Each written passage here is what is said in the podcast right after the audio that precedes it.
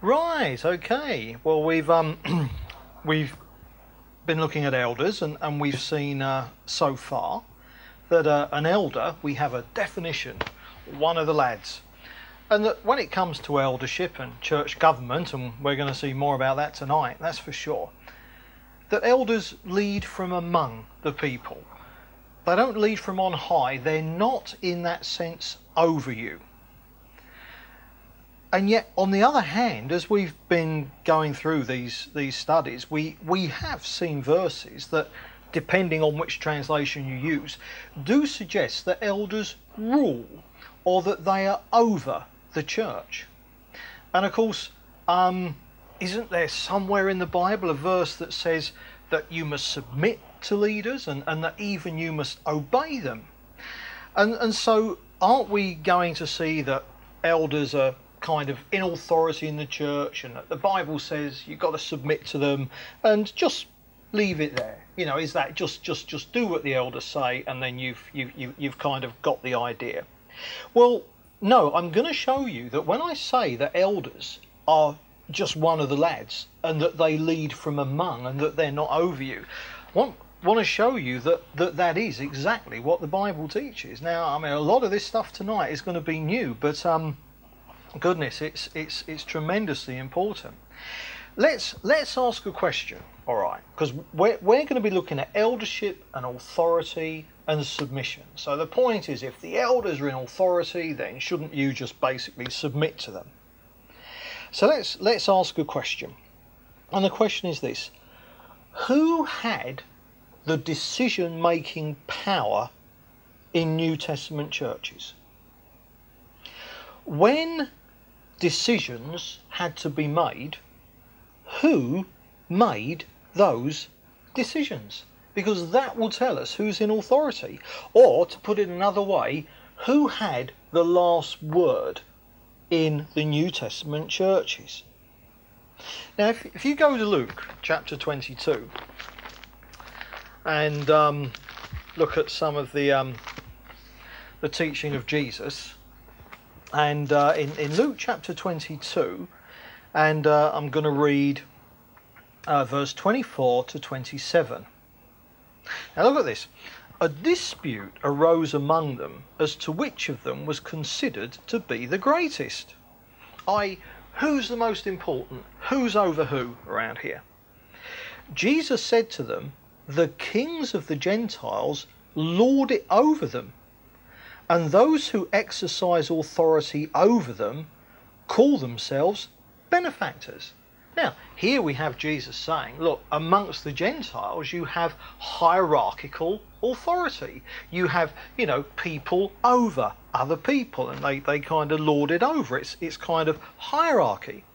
But he goes on to say in verse 26, "But you are not to be like that." Well, who's he saying it to? The future leaders of the church. You are not to be like that. The apostles were going to set the tone for leadership. Obviously, they were the original leaders of the Christian church.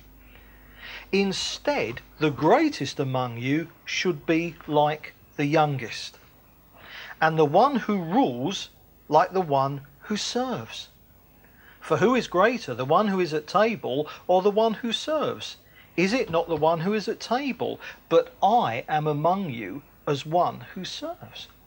Now here, Jesus prohibits hierarchical leadership in the church. He said there are no pecking orders. No one's higher up in authority than someone else.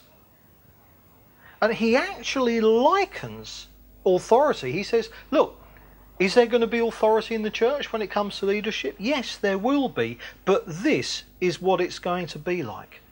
It's going to be like being the youngest, i.e. a child. And he says it's going to be like being a servant. So here, when Jesus defines the nature of authority when it comes to leadership in a Christian church, he says that authority is like the authority of a child or the authority of a servant. But what's going on here? Children don't have authority. Servants don't have authority. He picks two groups of people who do not have hierarchical authority. And he says that when it comes to authority in the church, the government of the church, that's how it's going to be for you. So what we're going to be asking is, well, what other sort of authority is there?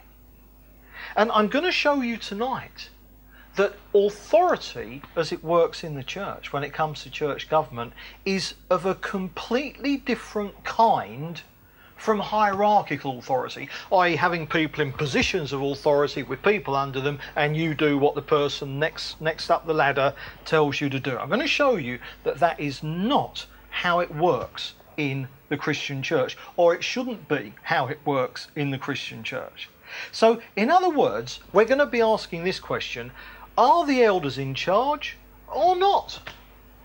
Are the elders the decision-making authority in the church or not? Do the elders have executive authority or not? And so, in order to actually find out this, let's actually have a look in Scripture and let's ask ourselves, how did the early church go about things when decisions needed to be made?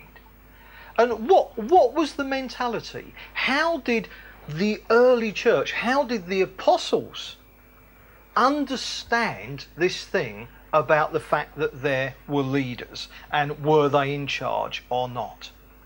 Now, if you go to Acts chapter 6, and we're just going to look at the two big occasions in Scripture where we see churches, or where we see important decisions that had to be made.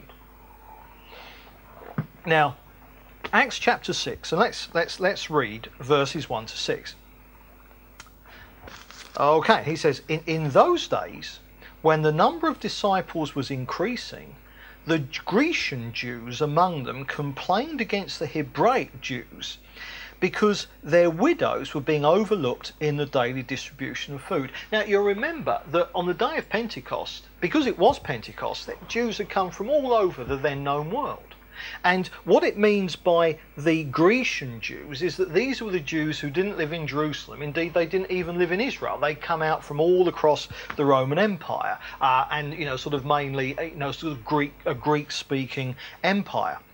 And so they were the Grecian Jews, and they come in, and remember that thousands of people have been converted at Pentecost, and then a few thousand more just after. And they were staying around rather than going home. They were staying around, being taught by the apostles, and learning all the stuff they needed before they went back to where they'd come from. Now, of course, this meant that suddenly the Jerusalem church, which would have been comprised, of a lot of Jews who were actually living in Jerusalem, the Hebraic Jews. Nevertheless, they were trying to look after all these many people, and a lot of the menfolk, their jobs were back where they lived, and so it was important to make sure that everyone was looked after, and so the church developed this kind of welfare system. And what's happening is that the widows of the Grecian Jews, i.e. the ones who were temporarily in Jerusalem having come from the outside, they were being overlooked in the daily distribution of food. And there was murmuring, there was complaining. Now, in verse 2 we see, so the 12 gathered all the disciples together and said, "It would not be right for us to neglect the ministry of the Word of God in order to wait on tables." So here we have the apostles who were kind of, acting as shared out elders for all the churches. Remember, this is the church here is very, very young, and there were loads and loads of individual churches in Jerusalem at this time, all just divided down into people's houses. And the apostles are kind of acting as a shared out eldership, amongst kind of all the churches, and they're doing the teaching and stuff like that. And what they do is they get all the churches together, they get everyone together, and they say, "Look, we've got a real problem here, and we need a lot of practical application to make sure that everyone is getting all the food and all the provision that they need. And they say, but look, we're so busy kind of, you know, doing the teaching and, you know, and stuff like that, that my goodness, we just haven't got time to do it. So we need to have a bit of a plan here. Now then, look what they say, because the apostles come up with a suggestion. They say, hey, look, here's what we need to do, all right? And they say, brothers, and they're talking to the whole gathered church. If you like, all the churches, but come together as the church in Jerusalem at that time. So there are hundreds and hundreds of them, all right? And they say, brothers, choose 7 men from among you who are known to be full of the Spirit and wisdom. We will turn this responsibility over to them, and we will give our attention to prayer and the ministry of the word. This proposal pleased the whole group. They chose Stephen, etc., etc. They presented these men to the apostles, who prayed and laid their hands on them. Now look what's happening here. The apostles as leaders, and they're kind of like acting elders as it were, they make the first move. They say, hey, look, here's a problem. We need to do something about it. And they make a proposal. You see that in verse 5, this proposal. This wasn't a command from on high. This wasn't an order. It was a proposal. And what was the proposal? Well, the proposal is to have 7 people whose responsibility was to sort this practical problem out. And indeed, it looks like this is the origin of deacons, which just means those who wait at table. And so what they're saying is, look, how about we need 7 men, and you know, and we need them to look after this problem and to sort it all out. So it's a proposal, it's not a command. But look as well, they say, choose from among yourselves. Now that's incredible. The apostles don't say, we'll sort out 7 men who are going to do this.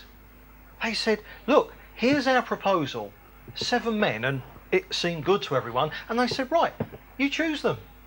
The church made that choice. The gathered church decided that there were going to be deacons and who they were going to be. The apostles took the lead, but they didn't just expect that they were going to give an executive order and that everyone was just going to fall in line. And indeed, they didn't even choose these men themselves. They left that to the gathered churches. My goodness, isn't that different from the way we do things today? Go to Acts chapter 15. Now a good bit of time has passed, and we've got a real important decision that has to be made here. Now let's start reading from verse 1. Some men came down from Judea to Antioch and were teaching the brothers, unless you're circumcised, according to the custom taught by Moses, you cannot be saved. This brought Paul and Barnabas into sharp dispute and debate with them. So Paul and Barnabas were appointed, along with other believers. I wonder who appointed them. Wonder if it was the Antioch church. Yes, it is, because it says, so Paul and Barnabas were appointed, along with some other believers, to go up to Jerusalem to see the apostles and elders about this question. The church sent them on their way. Now, what we've got here is that Paul is evangelizing amongst Gentile people. So they're not Jews, they're Gentiles, they're getting saved. Now, some Jewish believers have come up from the Jerusalem church, and they're saying you've got to circumcise them, i.e. for a Gentile to be saved, not only must they believe in Jesus, but they need to become a Jew as well.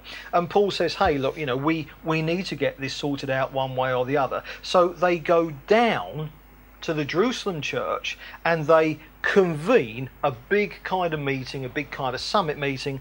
Hey, we need to sort this out. And so when they came to Jerusalem, they were welcomed by the church and the apostles and elders. Interesting. Not just the apostles and elders, the church. And look, here, now, it's not the apostles, it's the apostles and elders. So now, because this is a good good amount of time has passed, and all these individual little churches in Jerusalem, they've recognized their own homegrown elders now. So now it's the apostles and the elders and the church. Now then some to whom they reported everything God had done through them. Then some of the believers who belonged to the party of the Pharisees stood up and said, the Gentiles must be circumcised and required to obey the law of Moses. The apostles and elders met to consider this question. After much discussion, Peter got up and addressed them. Brothers, you know that some time ago God made a choice among you that the Gentiles might hear from my lips the message of the gospel and believe. And Peter now goes on to tell them, well, I preached the gospel to Gentiles in the house of Cornelius and they got saved, and God didn't require them to be circumcised or anything like that. So Peter stands up and he says his bit, and he says, well, no, I actually don't think that there needs to be any of this circumcision stuff for Gentiles anyway. And then it says, the whole assembly. Now, that's important, because in verse 6, when it says the apostles and elders met to consider this question, they haven't gone off behind closed doors. Now, obviously, when you've got hundreds of people together, because this isn't just a church coming together, this is lots of churches in Jerusalem coming together as the church in Jerusalem, you can't kind of have everyone having an open discussion. So what's happening is the apostles and the elders, they kind of form a group and they're debating this out in public, okay? But the whole assembly is listening, because as we're going to see, it's not the apostles and elders who make the final decision what happens. So in verse 12, then the whole assembly became silent as they listened to Barnabas and Paul telling about the miraculous signs and wonders God had done among the Gentiles through them. Verse 13, now when they had finished, James spoke up. And when you, now from verse 13 down to the end of verse 21, you have James kind of summing up the debate as he sees it. And he's kind of saying, well, it seems to me that the conclusion of this is that we're saying that we're not going to say that Gentile believers have to be circumcised. Now, what tends to happen, mostly when you get teaching on this, it kind of ends there, and the picture you get is kind of, okay, the church has come together, and the apostles and the prophets, the apostles and the elders have gone off, they've kind of thrashed it all out, made the decisions, and then James stands up and he gives the edict. So, executive authority, executive declaration from the leaders of the church, and the church en masse just kind of listens and accepts what the leaders say and just do it. Now that is not what happens, because look in verse 22. Then the apostles and elders with the whole church decided to choose some of their own men and send them to Antioch with Paul and Barnabas. They chose Judas and Silas, two men who were leaders among the brothers, with whom they sent the following letter. Who made that decision? It was the gathered church. Was it the apostles? No. Was it the elders? No. Was it the apostles and elders together? No. It was the whole church. All the churches in Jerusalem coming together to make a decision. And it was the whole church that made that decision. Now, the apostles and the elders were part of that decision-making process, but they weren't the decision-making process on their own. This was something where the whole church gathered and they decided as a corporate body. And then if you actually look in verse 23, and this letter starts off, the apostles and elders, your brothers. Now what it should say, what the Greek says, is like from the apostles and elders and brothers.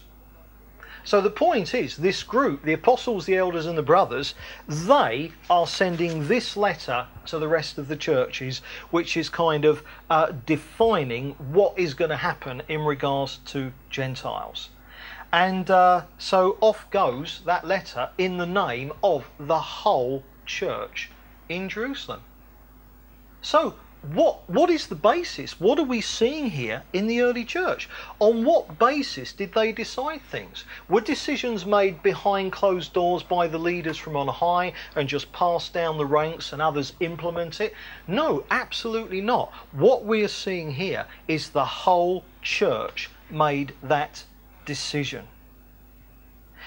Now then, let's kind of ask ourselves another question. Because remember, mostly today, churches operate on executive authority. You have the leaders, they're hierarchical, and whatever those leadership structures are, however high they go up to the top of the pyramid or whatever, okay?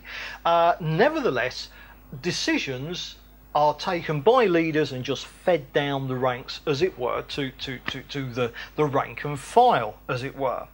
And so therefore, the key thing is what the leaders are deciding, what the leaders are finding out from the Lord. Now, let's ask a question, and it's this: who were Paul's letters written to? If the heart of church government are leaders, then we would expect to see that the push in the New Testament, particularly in the letters, is all to leaders, leaders, leaders. So let's ask a question. When Paul, as an apostle, wrote to churches, did he write to the leaders? Now there's something very, very interesting here.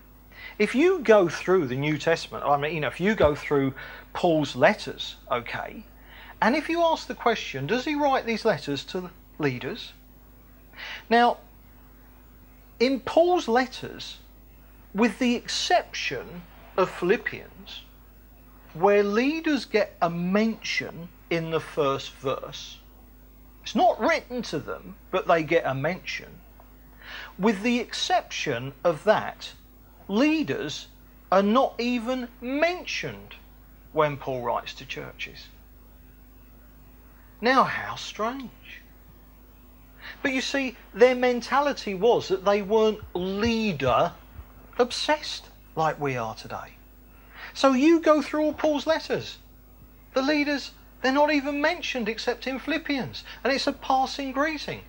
Why is that? Well, it's because obviously the letters are to the leaders as well, because the leaders, the elders, are part of the church, and the letters are written to the church. And in actual fact, as you keep going through Scripture, the writer to the Hebrews, he greets the leaders at the end of the letter, so that's kind of nice. And but until you get to 1 Peter chapter 5,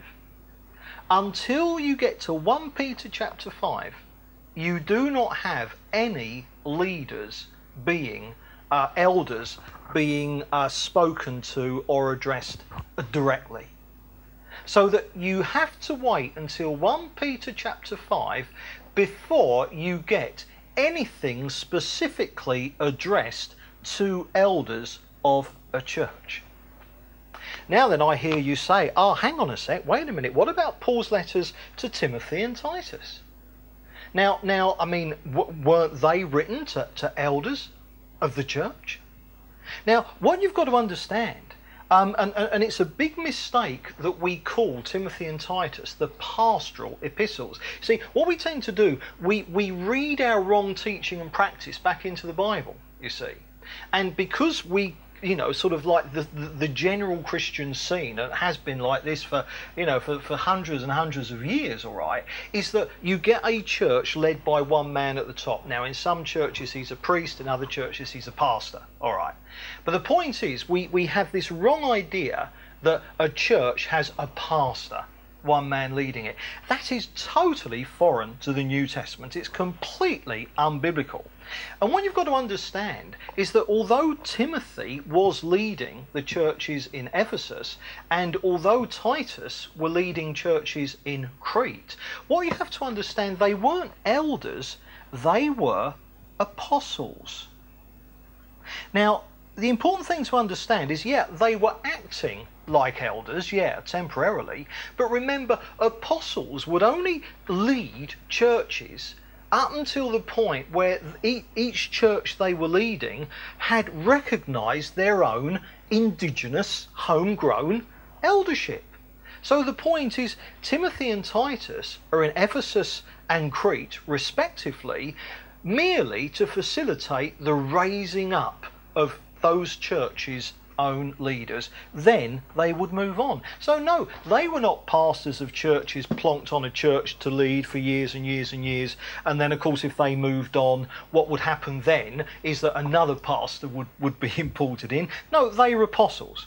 So the point is that what we're seeing is that when Paul writes his letters to the churches, that is who he is writing to. He is addressing the churches. It's not all written to leaders saying, and leaders, make sure you do this, leaders, make sure you do that. Now let's just move on, because let's bear this in mind.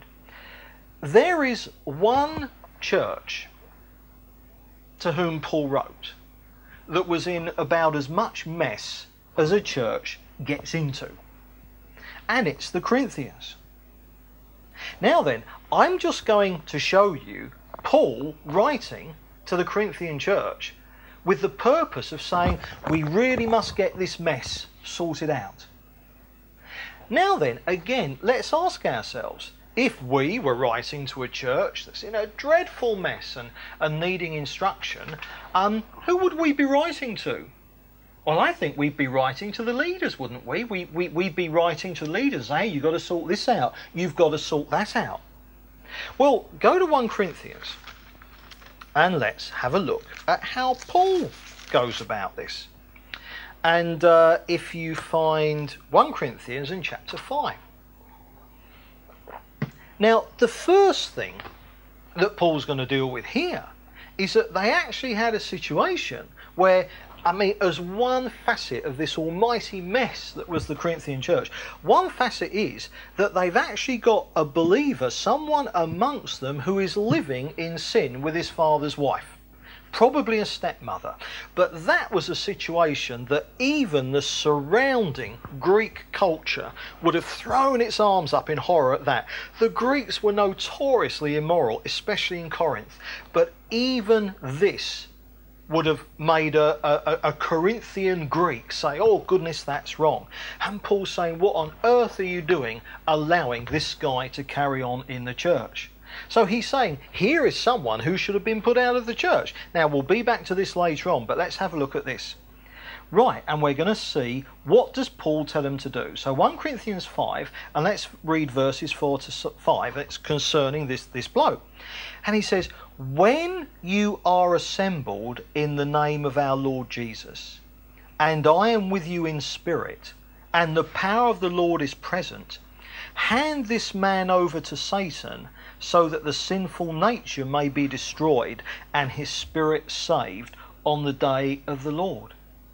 Now then, here's the question. Who is he telling to sort that mess out? Is he saying, hey, you elders, you should be sorting this out? No, who's he writing to? The saints at Corinth, the Corinthians. He's not saying, hey, you leaders, get in there and sort this out. He's saying, hey, you Corinthians, you believers there, why aren't you sorting it out? And how are they to sort it out when they assemble together? This is a corporate church decision. Let's go on to verse 12. And Paul says, what business is it of mine to judge those outside the church? Because what he's saying, you mustn't withdraw from unbelievers who are immoral and all that sort of stuff. He said, I wrote and said you withdraw from believers who are living in sin and stuff like that, not outsiders. And he says, what business is it of mine to judge those outside the church? Are you not to judge those inside? Who is the you? Who is to make the judgment about what's going on in a church? The church is to make that judgment. Does it say the leaders? No. Does it say the elders? No. Paul is writing to the church.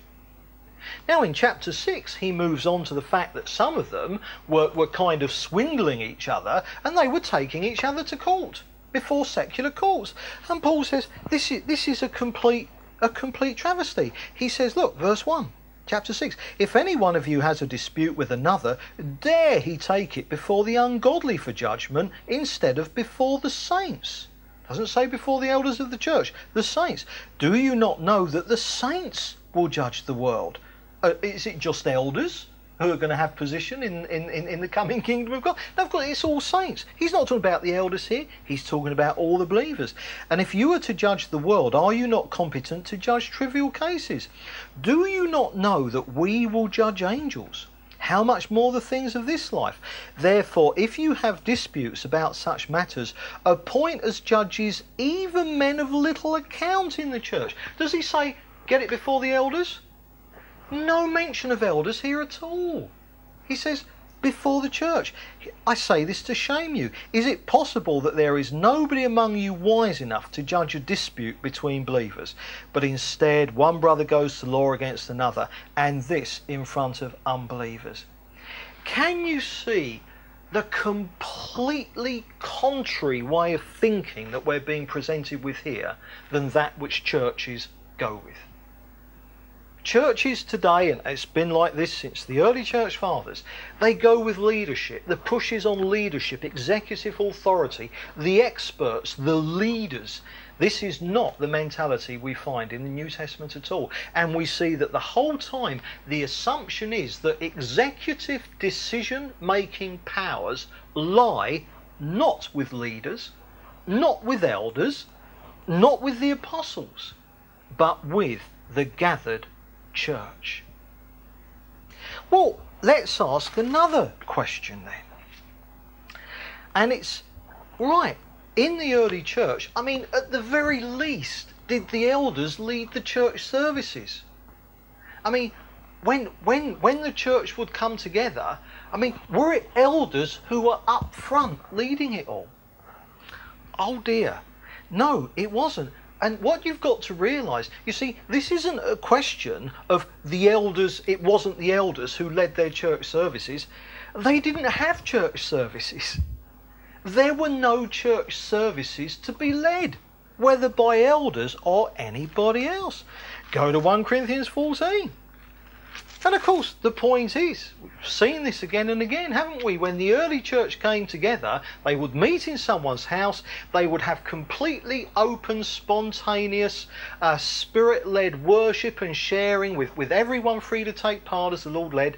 No one led it. And then the other thing they were doing, because this was all in someone's house, they would have a meal together, the Lord's Supper. So let's have a look again in 1 Corinthians 14. And we're asking, well, didn't the elders at least lead the services? And Paul says this, what shall we say then, brothers? When you come together, everyone has a hymn or a word of instruction, a revelation, a tongue, or an interpretation. All of these must be done for the strengthening of the church. And then if you go down into verse 31, he says, you may all prophesy in turn. This isn't a service being led from the front. This is not a service. This is just an open time of sharing together with no one leading, sitting round in a circle in someone's front room and just going as the Lord leads, with all free to take part. And of course, back in 1 Corinthians 12, Paul's whole push, and of course these chapters 12, 13 and 14, they're all dealing with what a church does when it comes together on the first day of the week, on the Lord's Day. And the whole push is, he says, look, every part of the body should be moving. No one part should be moving in such a way as prevents all the other parts from moving. That's his push in 1 Corinthians 12. And so what do we see today? You go along, there's a big service, and there's people up front doing all the leading. That is not the way the early church did things at all. They did not have church services. They got together in a church, will get together in the home of one of the people who were in that church, and they would just share together and sing and worship and pray and teach each other, and they'd have the Lord's Supper, which was a full meal. They would have Sunday dinner together. So, no, the issue as to who leads services is a dead one. The New Testament didn't have services that needed anyone to lead them. Now, let's think about this. Have you ever actually thought, what does the word church mean? I mean, we're a church. We're, you know, church in wherever you are. The Corinthian church or whatever. The church that meets in so-and-so's house. Now, the Greek word is ekklesia. Now, there were various words that could have been chosen for church. But Jesus chose ekklesia. Now, ekklesia has a very, very specific meaning. Now, you've heard, it means called out of, and yes, that's right, that's the literal meaning of it. But it means that more than that, because the ekklesia was actually a body of people at the time of Jesus. It was a well-known phenomenon. There were ecclesias all over the place.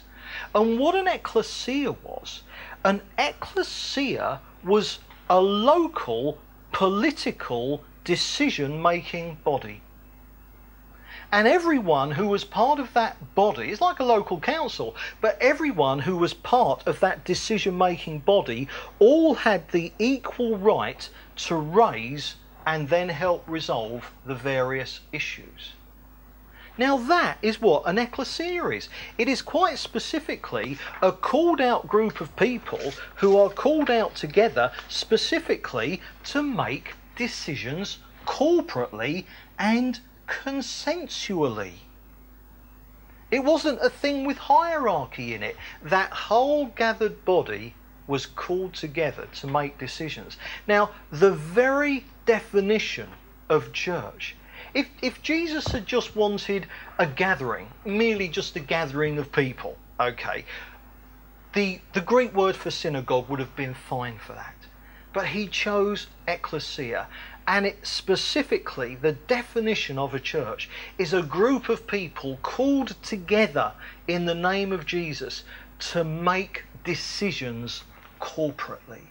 That lies at the heart of the very definition of the church. And as we're going through the New Testament, what is it we're seeing? We're seeing that the whole push is that corporate decisions are made by the church, not by the leaders, not by the apostles, not by the elders, but we're seeing that the push is that each church has a collective responsibility to be governing itself.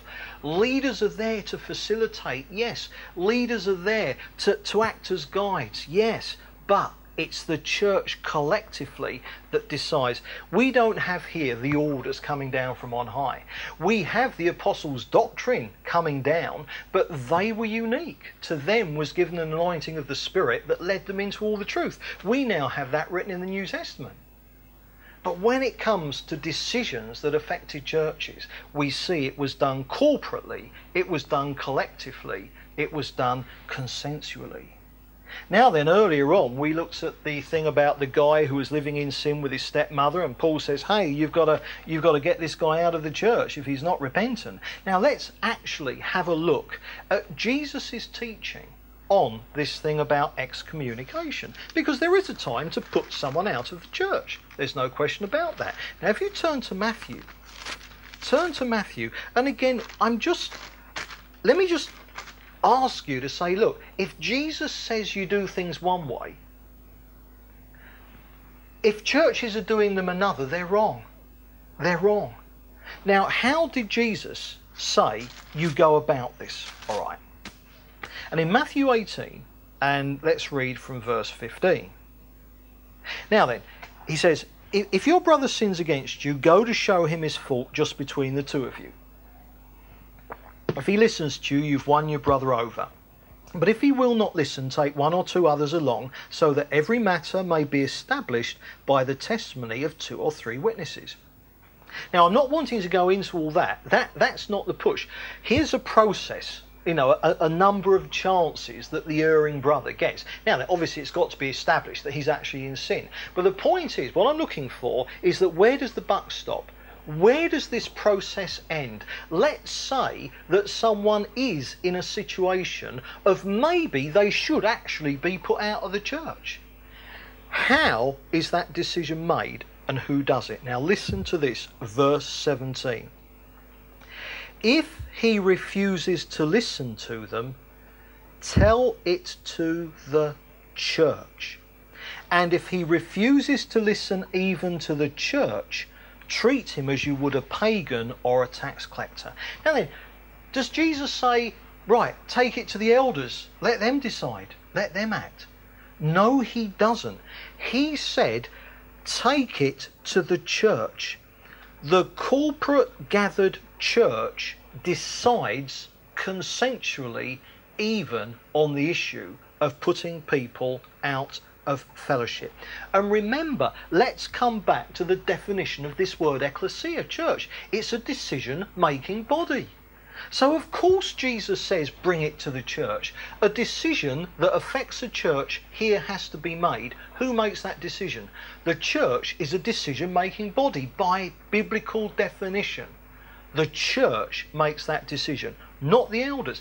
The elders are going to be there. If a church has elders, if elders have been raised up and recognised, elders, yes, maybe they're going to compare. Maybe they're going to MC it, you know, to order it and to take the lead in how we're going to make this decision. But the point is, you know, they might act as chairman as the debate goes on. But the point is, the elders have a say in that decision because they are part of the church. But it is not the elders who make the decision. It is a decision taken by the church collectively. So, in the light of this then, let's ask this question. Well, okay, so what about these verses that we've seen about elders having the rule? The elders being over you in the Lord, depending on which translation of the Bible you use. We've seen this in this series, haven't we? Isn't there somewhere a verse that says submit to your leaders and even to obey them?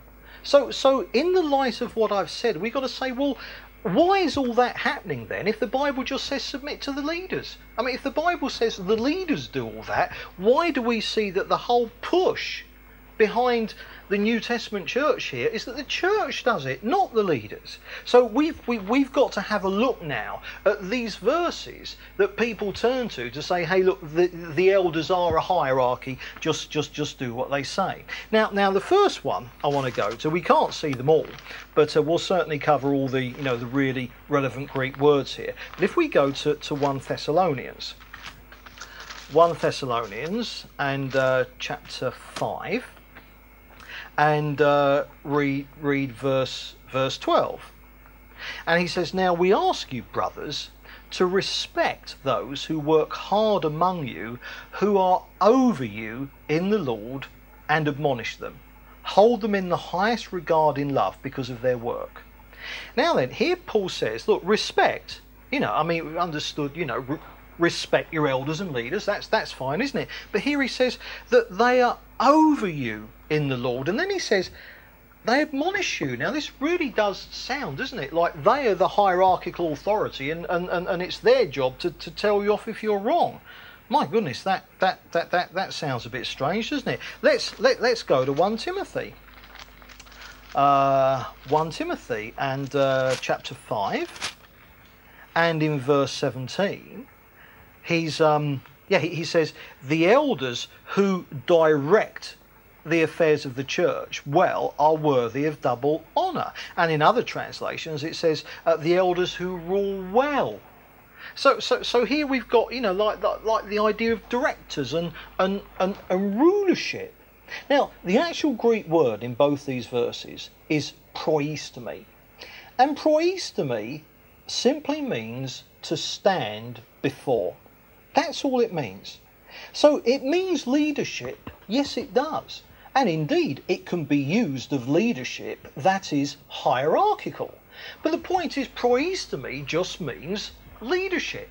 Now, whether or not the leadership it's referring to is hierarchical or not, what kind of leadership it is, you have to go elsewhere to find that out. And of course, I'm showing you that through the Bible, that when we come to leadership in the New Testament, it is not hierarchical at all. It's facilitating consensual government amongst the gathered church.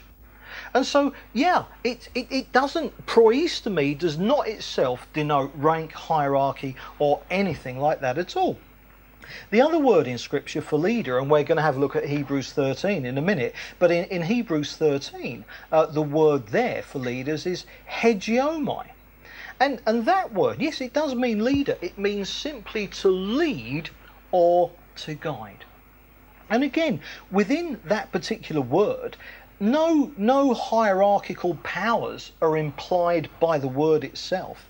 It's just referring to leadership. And indeed in Hebrews 13 it's referring to leadership in general. So this would apply to elders, it would apply to apostles, it would apply to prophets. It just applies broadly to leadership. And so the point is that there is nothing in these words at all that imply hierarchy. So therefore, when it talks about being over you, that's not a very good translation, because it paints the picture of something that isn't there. Because what we're seeing here in Scripture is that the elders did not make decisions from on high. The elders simply played a part in facilitating that consensual corporate collective decision-making process. But they were not the process themselves. I mean, think of it like this. I said that hegeomai can mean a leader or a guide, okay? And indeed, proistemi means to stand before, to lead, to go before people. Now, think of it like this. Let's say that you decide to go to Oxford or Cambridge, and or some other place of great interest, and you go on a tour, one of these walking tours, where someone leads you around and they give you all the info about this college, so-and-so was at that college, and on this river it goes, all this sort of thing. Now then, what would the person doing that tour be called? A tour guide, a tour leader. Now then, you're on a tour. There's a leader of that tour, and they are leading. They're standing before you, they're going ahead, and you're following them. All right. But let me ask you, are they in hierarchical authority over you? Do you somehow have to do what they say? I mean, it's crazy. They're simply functioning in a leadership capacity. And so what I want you to see is that leadership exists in two forms. There can be leadership which by definition is hierarchical, but there can be leadership that is purely functional. There's no hierarchy implied in it, like a tour guide. That is what elders are like. They are tour guides. They're like pilots. They're showing you the way to go, but they're not telling you how you've got to go that way or anything like that at all. Because as we've seen, they're just one of the lads. They're just a fellow pleb. They're not leading from on high. They're leading from amongst. Shepherds they may well be, pastors as part of their function, but remember that these shepherds are sheep as well. So therefore, we're seeing that leadership does not imply hierarchy in any sense at all. You can have hierarchical leadership, but you can have other leadership that is just functional without hierarchy, and we're seeing that that is the nature of leadership in the Christian church. Right, now it's time now to go to Hebrews 13. This is kind of like the biggie. This is where people start thumping their Bibles and saying, look, Beresford, the Bible says that you must submit to leaders and you must obey them. Let's actually read it. Well, let's start. Let's see. Hebrews 13, and it says, "Remember your leaders who spoke the word of God to you." And then in verse 17, the writer says this: "Obey your leaders and submit to their authority. They keep watch over you as men who must give an account. Obey them." You get it twice. "So that their work will be a joy, not a burden, for that would be of no advantage to you." Then it's in verse 24, he says, "Greet all your leaders." And I said earlier that that's where they, one of the very few places in Scripture where leaders actually get a greeting. But here, the writer, he says, "Obey your leaders," and he says that twice. And he says, "Submit to them." Oh dear, has everything I've said been wrong? Goodness, what is this but hierarchical authority? Well, I'm afraid that as with the way that proistemi and hegeomai get translated and people perceive them, the problem we've got here is that when we read this translation, it doesn't really truly convey what the scripture, the original languages, are actually saying. Now, the usual Greek word for obey is hupakō. Now again, please don't hold me responsible for pronunciation, all right? And that word obeys is used in Ephesians 6. It's used, for instance, of children to parents, and it's used of slaves to their master. So that's a very hierarchical thing, isn't it? You know, just do what you're told because the person in authority over you says it. But that is not the word here that the writer uses. So when we get this word obey twice, it isn't the normal Greek word for obey. And in actual fact, the Greek word here, and this is a dreadful translation, you see for yourselves, the Greek word here is pytho. So when it says, obey your leaders, and then a bit further down, obey them, says that again. The Greek word there is pytho. So let's read this again. Pytho your leaders and submit to their authority. Obey pytho them so their work will be a joy. Now then, let's read a few verses elsewhere in Scripture where this word pytho gets used. If you go to Matthew's Gospel, the Gospel of Matthew, got a few from here, and if you find chapter 27, Matthew 27 and verse 20, and we read this. But the chief priests and the elders persuaded the crowd to ask for Barabbas and to have Jesus executed. I didn't see the word obey there. I didn't see a do as you're told there. Do you know which word there is pytho? It's persuaded.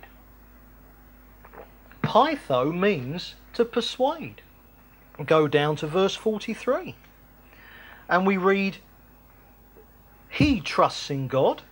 This is people talking of Jesus on the cross. He trusts in God. Let God rescue him now. Now then, where's the word pytho there? It's trust. Pytho means to trust. Go over to chapter 28. Chapter 28 and verse 14. And we read, if this report gets to the governor, we will satisfy him and keep you out of trouble. And do you know where pytho is there? It's satisfy. I will persuade him so you'll be okay. Goodness, this is amazing.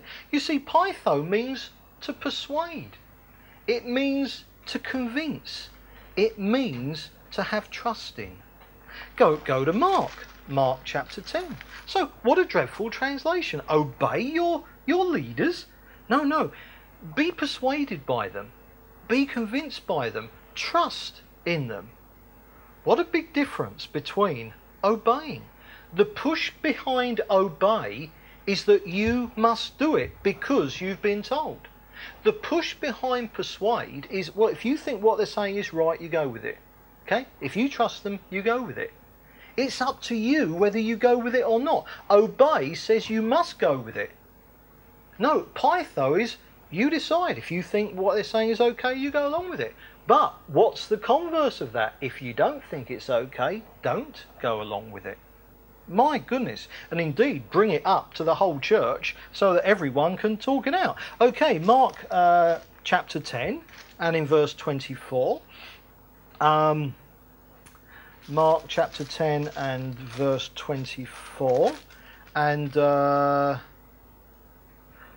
I'm going to scrub that because I think I've written down the wrong verse there, so don't worry about that. But let's go to Romans.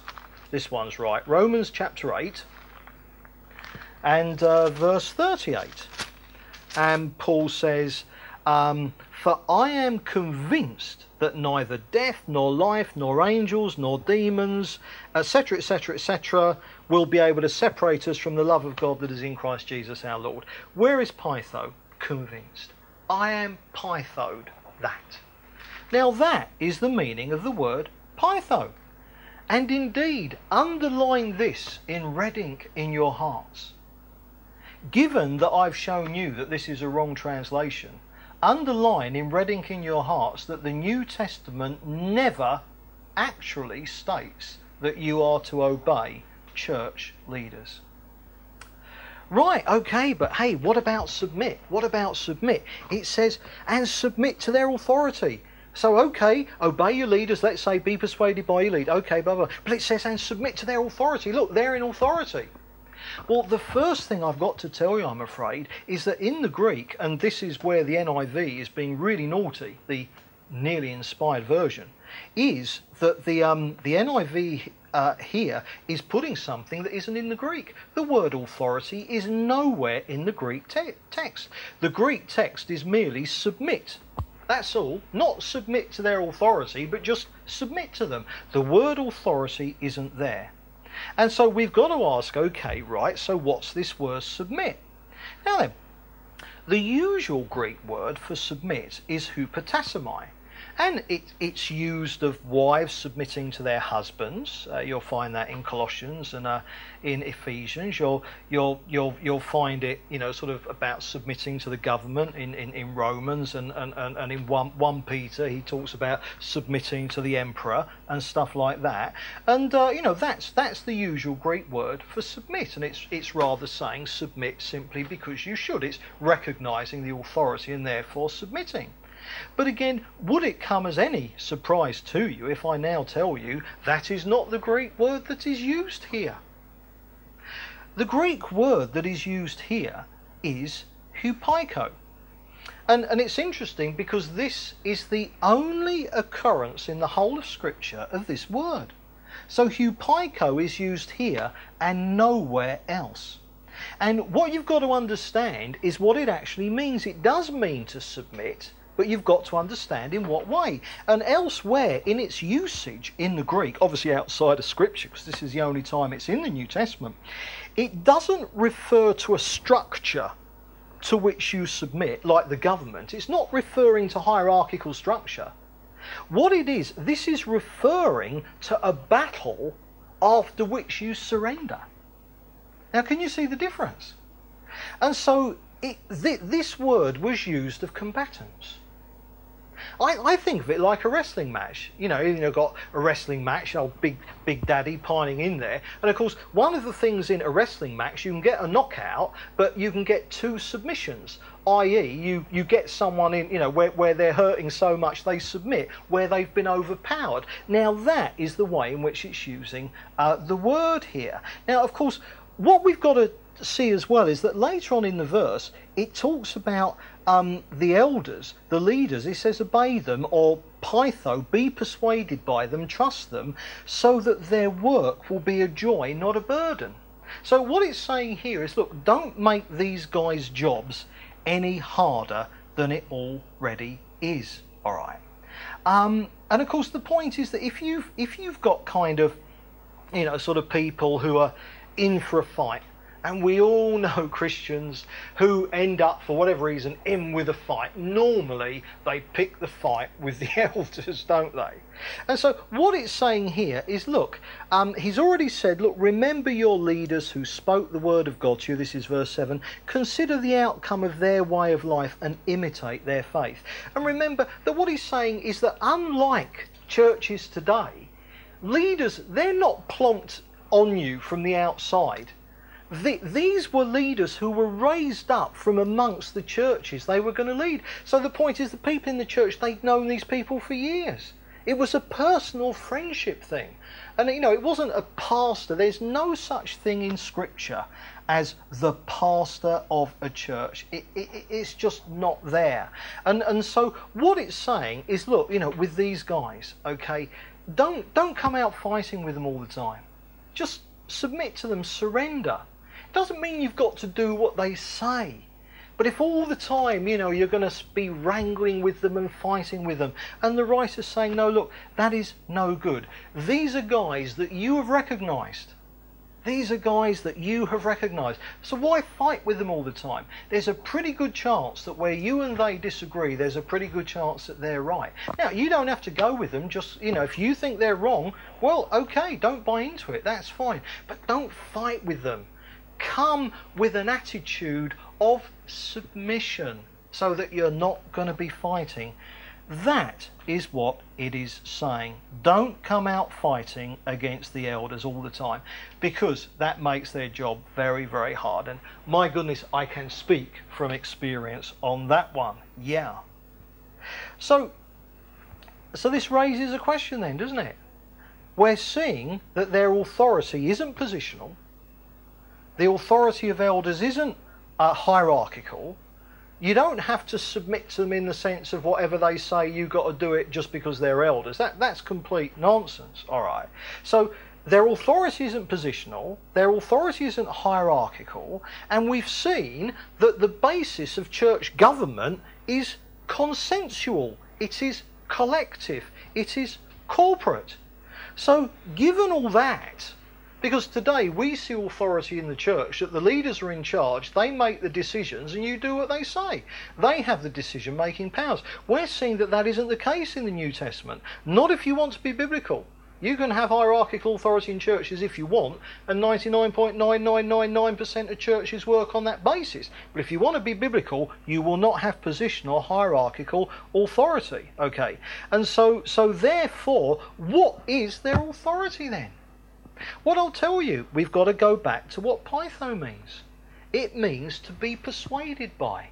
It means to trust. It means to be convinced by. The authority that they have is the moral authority that a church has given them in recognising them as an elder in the first place.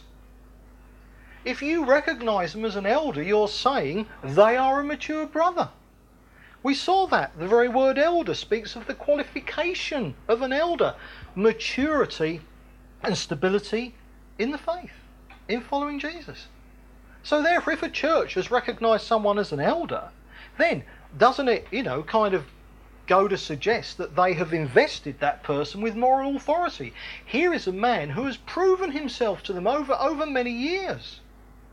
Who has proven himself faithful, who has earned his right to be heard. It doesn't mean that you've got to do whatever he says, but my goodness, he does have a right to be heard. This is moral authority. It is the respect that elders have from people corporately, whereby they can carry the church, that when decisions need to be made, that the elders can be directing on what basis the decision is being made, not taking the decision, not saying, well, I'm the elder, you've got to go with me. But the point is, in that decision-making process, that the elders, you'll really listen twice to what the elder says. Oh, and one of the other elders over here, I'm really going to listen carefully to this. Doesn't mean you've got to agree with them, but it means that from long experience, you've found these guys to be right. They've proven themselves to you. Therefore, be prepared always to give them the benefit of the doubt. So the point is, elders have the authority of older brothers in a family, who have earned their right to be listened to and who have earned their right to advise precisely because of their relationship with those they are amongst. It isn't the authority of being hierarchical. Otherwise, Paul would say, you elders, put this man out of the church. There's a dispute? Jesus would have said, eventually, take it to the elders. Let the elders decide. Nowhere do we find that in Scripture. When it came to deacons, the apostles would have decided, we are going to have deacons, and here they are. That's how churches work since the early church fathers, and still do today. When it came to deciding about the thing about, down in Jerusalem, do the Gentiles have to get, circumcised? Then that would have been a question the apostles and the elders would have got together. And in all this teaching, of this false teaching about hierarchy, the apostles would have seemed to be over the elders. But obviously the plebs wouldn't have got a look in. But somehow the apostles would have deliberated, the elders would have had their say, but the apostles would have said what's here's what the policy is, and they'd have given that to the elders, and the elders would have taken that down the chain of command to the rank and file in the churches. That decision was taken by the apostles and the elders and the church together. It was consensual. Now remember, this isn't necessarily unanimity. You might not need unanimity. Neither is it democratic. I mean, democracy is a 51% vote. I mean, if you had something like the equivalent in a church, 20 people, and 11 were with something and 9 were still saying, hey, not sure about that, that's not consensus, that's not enough to go on. But on the other hand, if 19, respected people, mature believers are saying this is the way to go, and there's one, old awkward whatever his name is saying, no, I don't see that, well, I'd say that's enough to go ahead. We're looking here at consensual leadership. Now then, we've got to just have a look at another couple of verses, which certainly seem like they're referring to leadership, and where the word I mentioned earlier, hupotasomai, where it talks about, kind of almost it infers the idea of rank, actually gets used. So let's actually have a look at these. Now, only one of them, I think, refers to church leaders. But let's actually have a look. In 1 Corinthians 16 and verse 15 to 16, and we read this. 1 Corinthians 16 and verse 15 and 16. And Paul says, you know that the household of Stephanas were the first converts in Achaia, and they have devoted themselves to the service of the saints. I urge you, brothers, to submit to such as these, and to everyone who joins in the work and labours at it. Now that word is hupotasso, and indeed there is a kind of a hierarchy in that word. But of course we've still got to understand it against the background of Paul, who's writing it. Although he uses this word, we have seen the way that Paul viewed things, purely consensual and collective and corporate. So Paul wasn't saying, hey, you elders, you make the decisions. But nevertheless, this word does imply a seniority of rank. Now, I'm not now going to go on and say that elders are actually in a hierarchical authority over non-elders. But the thing is that what we've got to understand is we've seen that the push behind church government is, the elders are facilitators, but the church governs itself. It's a corporate, consensual government, okay? But the thing is that often there is going to be deadlock. There may be times when decisions have to be made, or maybe people don't quite know what to do, and the church just is not reaching a consensus. And it might be something that's tremendously important. Well, the point is that if you get to that situation, it's important, then obviously by definition, the mere fact that a church has recognised elders among them may mean that if the gathered body of the church just doesn't know what to do, but the elders, the leaders, are really sure in the Lord that they do know the way forward, then even if you can't give a hearty amen, nevertheless be prepared to go with those elders. Can you see what I mean? Not because you have to, but because they've proven themselves to you. Can you see what I mean? This is not the norm. This is the exception. This is when a church is at deadlock and doesn't know the way forward. Now, if the elders aren't at deadlock, and they might be saying, we don't know what to do either. You might have one elder saying A and the other one saying B. Fine. But if you get a situation where the elders have a consensus and the church doesn't, well, then maybe this is an indication that based on your past experience of these elders, remember who are friends, long-standing friends, then be prepared to submit to them. Go with their consensus. Now, the other place that you'll find this kind of word submit, this hupotasso word, is in 1 Peter and chapter 5. Now, if it is referring to elders, then it's just what I've suggested, but I don't actually think it is referring to elders at all. But let's actually read it anyway, just for the sake of completion. And in 1 Peter chapter 5 and verse 5, now it's completely true that in verses 1 to 4, Peter has been addressing the elders. And he does so as a fellow elder. Because Peter, there are different types of apostles. Paul was a continuously travelling apostle, and Timothy and Titus and all his team with him, i.e. they weren't elders in one church because they weren't at one church for very long. They were planting churches and moving on, all right? So predominantly, Paul and his team, they were virtually continuously travelling apostolic ministries. Yeah, they were accountable to the church back in Antioch, to the body of believers back there, but they weren't really in a church for long enough to be elders. They were just leading churches until they raised up elders. So they were a moving apostolic ministry all the time. And of course, they were all single, which was kind of important. Now, when we look at Peter, Peter was different. He was an apostle. He did have a wider ministry. He travelled around and helped plant churches, but predominantly he was back home in Jerusalem or wherever he was. So Peter would be long-term in one church, moving out here and there. Paul was long-term moving out and only here and there in his home church, as it were. So Peter, he was an apostle, but he was an elder in the home church as well. Now, he has indeed been addressing the elders. But in verse 5, you get this. Young men, or in the Greek it's younger, in the same way be submissive, and that is this eupotasomai word, be submissive to those who are older. And of course that is the word for elder, because elder just means older, if you see what I mean. So some people say that here again it's this word submit to the elders. However, I think in the context, because he specifies that young men, he's talking about the seniority of old age there.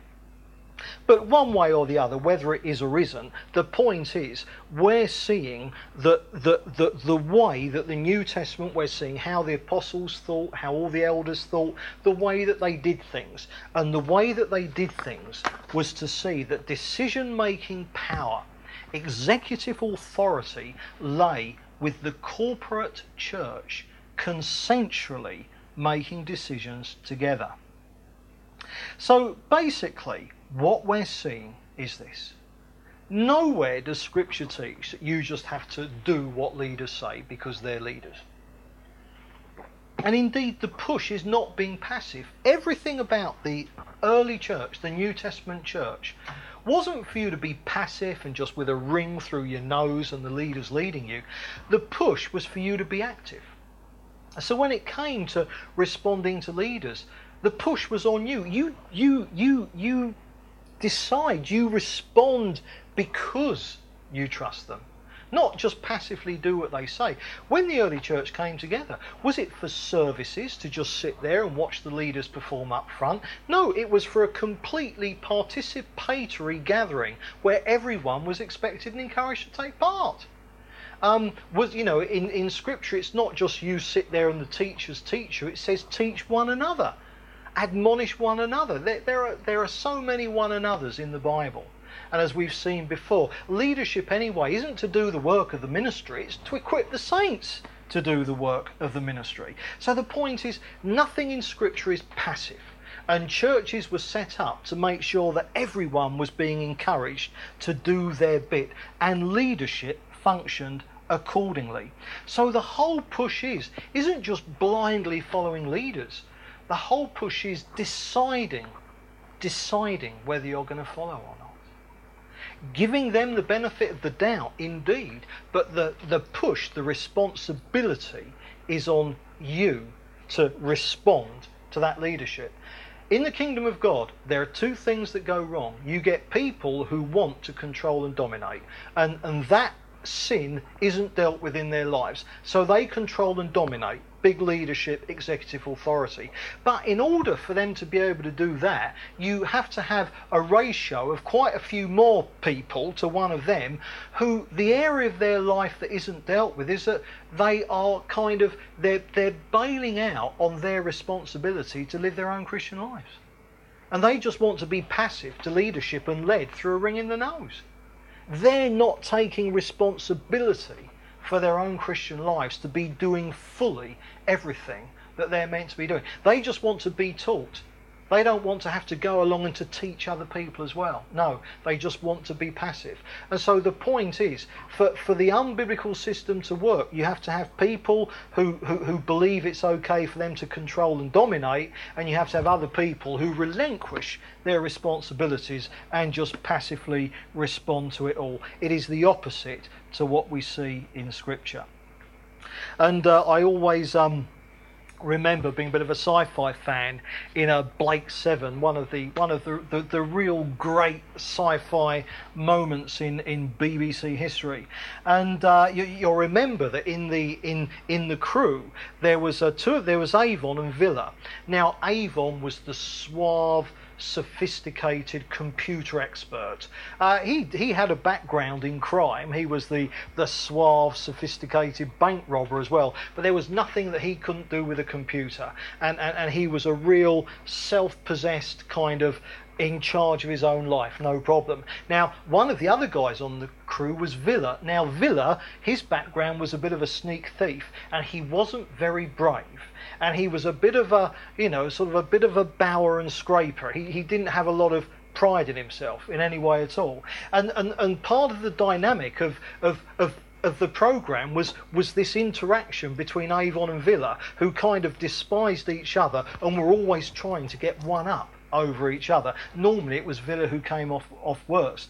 And there was just one particular scene that really stood out in my mind, and it was a case where Blake, and he was the guy in control, he was the captain, he said this is what we should do, and Avon disagreed with him badly, and they had a bit of a shindig about this, but eventually Avon gave in to Blake as the captain, so Avon didn't get his way.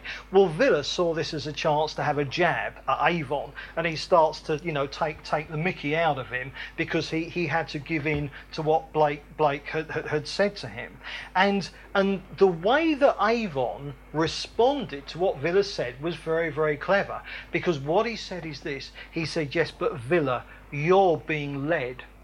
I've decided to follow. Now that's the push biblically behind response to leadership.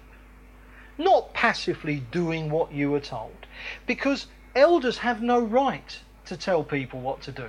My goodness, of course they don't. I mean, even if you've got someone in the church who kind of decides, hey, yeah, I'm going to live with my girlfriend. Now, there's a situation that needs dealing with. Now, an elder may have a word with them, but you don't have to be an elder to have a word with them. I mean, an elder might speak with them, so what?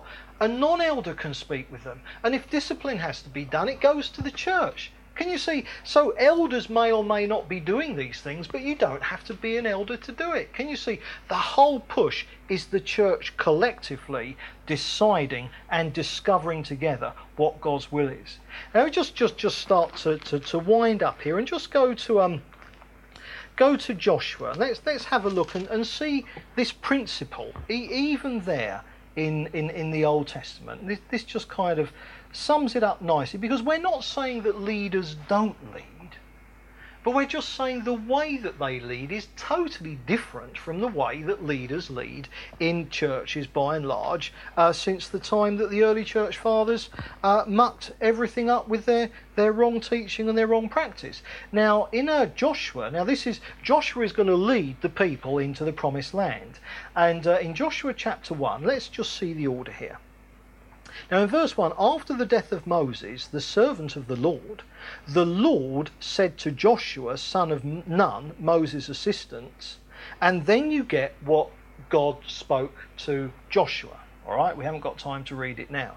But now go to verse 10. So Joshua ordered the officers of the people, go through the camp and tell the people. So here, Joshua now speaks to the people. But let's go down to verse 16 and 17 and see the people respond. Then they answered Joshua, whatever you have commanded us to do, and wherever you send us, we will go. Just as we fully obeyed Moses, so we will obey you. Only may the Lord your God be with you as he was with Moses. Whoever rebels against your word and does not obey your words, whatever you may command them, will be put to death. Only be strong and courageous. Now look, can you see what's happening here? God speaks to Joshua. So, and we've said elders are there to find out God's will for the church. The church can find out God's will, but elders should be out there on front. They bring it to the church. They don't say, hey, this is God's will, that's it, no discussion or anything. But the point is, God spoke to Joshua, then Joshua spoke to the people. Because remember, without this relationship with the Lord, this maturity, you won't You won't have people acknowledge your moral authority. You would if you're in a hierarchical structure, because you're the pastor, they're the people. But in a biblical setup, without that relationship with God, people won't respond to you. So the point is, you hear from God and you speak to the people, but look, the point is, the response of the people is, yeah, we'll follow you, only may the Lord your God be with you. It's always a completely conditional response. You don't respond to an elder if you think he's wrong. Can you see? That just isn't the thinking in the New Testament church, and that isn't the way that people did it. So what we've seen, do we have to submit to elders? Eldership submission, eldership authority. We hear it all over the place, don't we? What we have seen is this.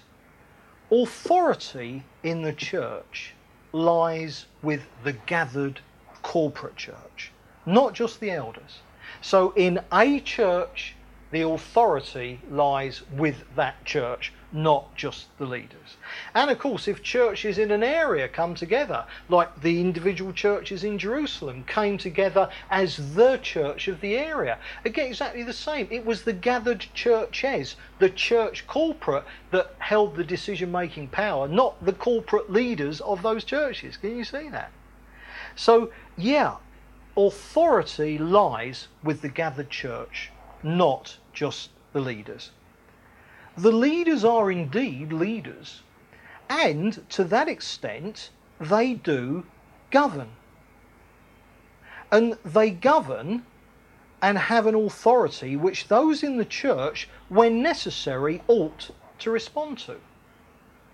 Now again, by govern, I'm not talking about they make the decisions, but like there are times when they may take the lead or say, hey, we've got to sort this out. I mean, you know, if someone needs to be put out of the church, an elder might convene that gathering. But what we're seeing is that they are indeed the leaders, and so to that extent, they kind of govern.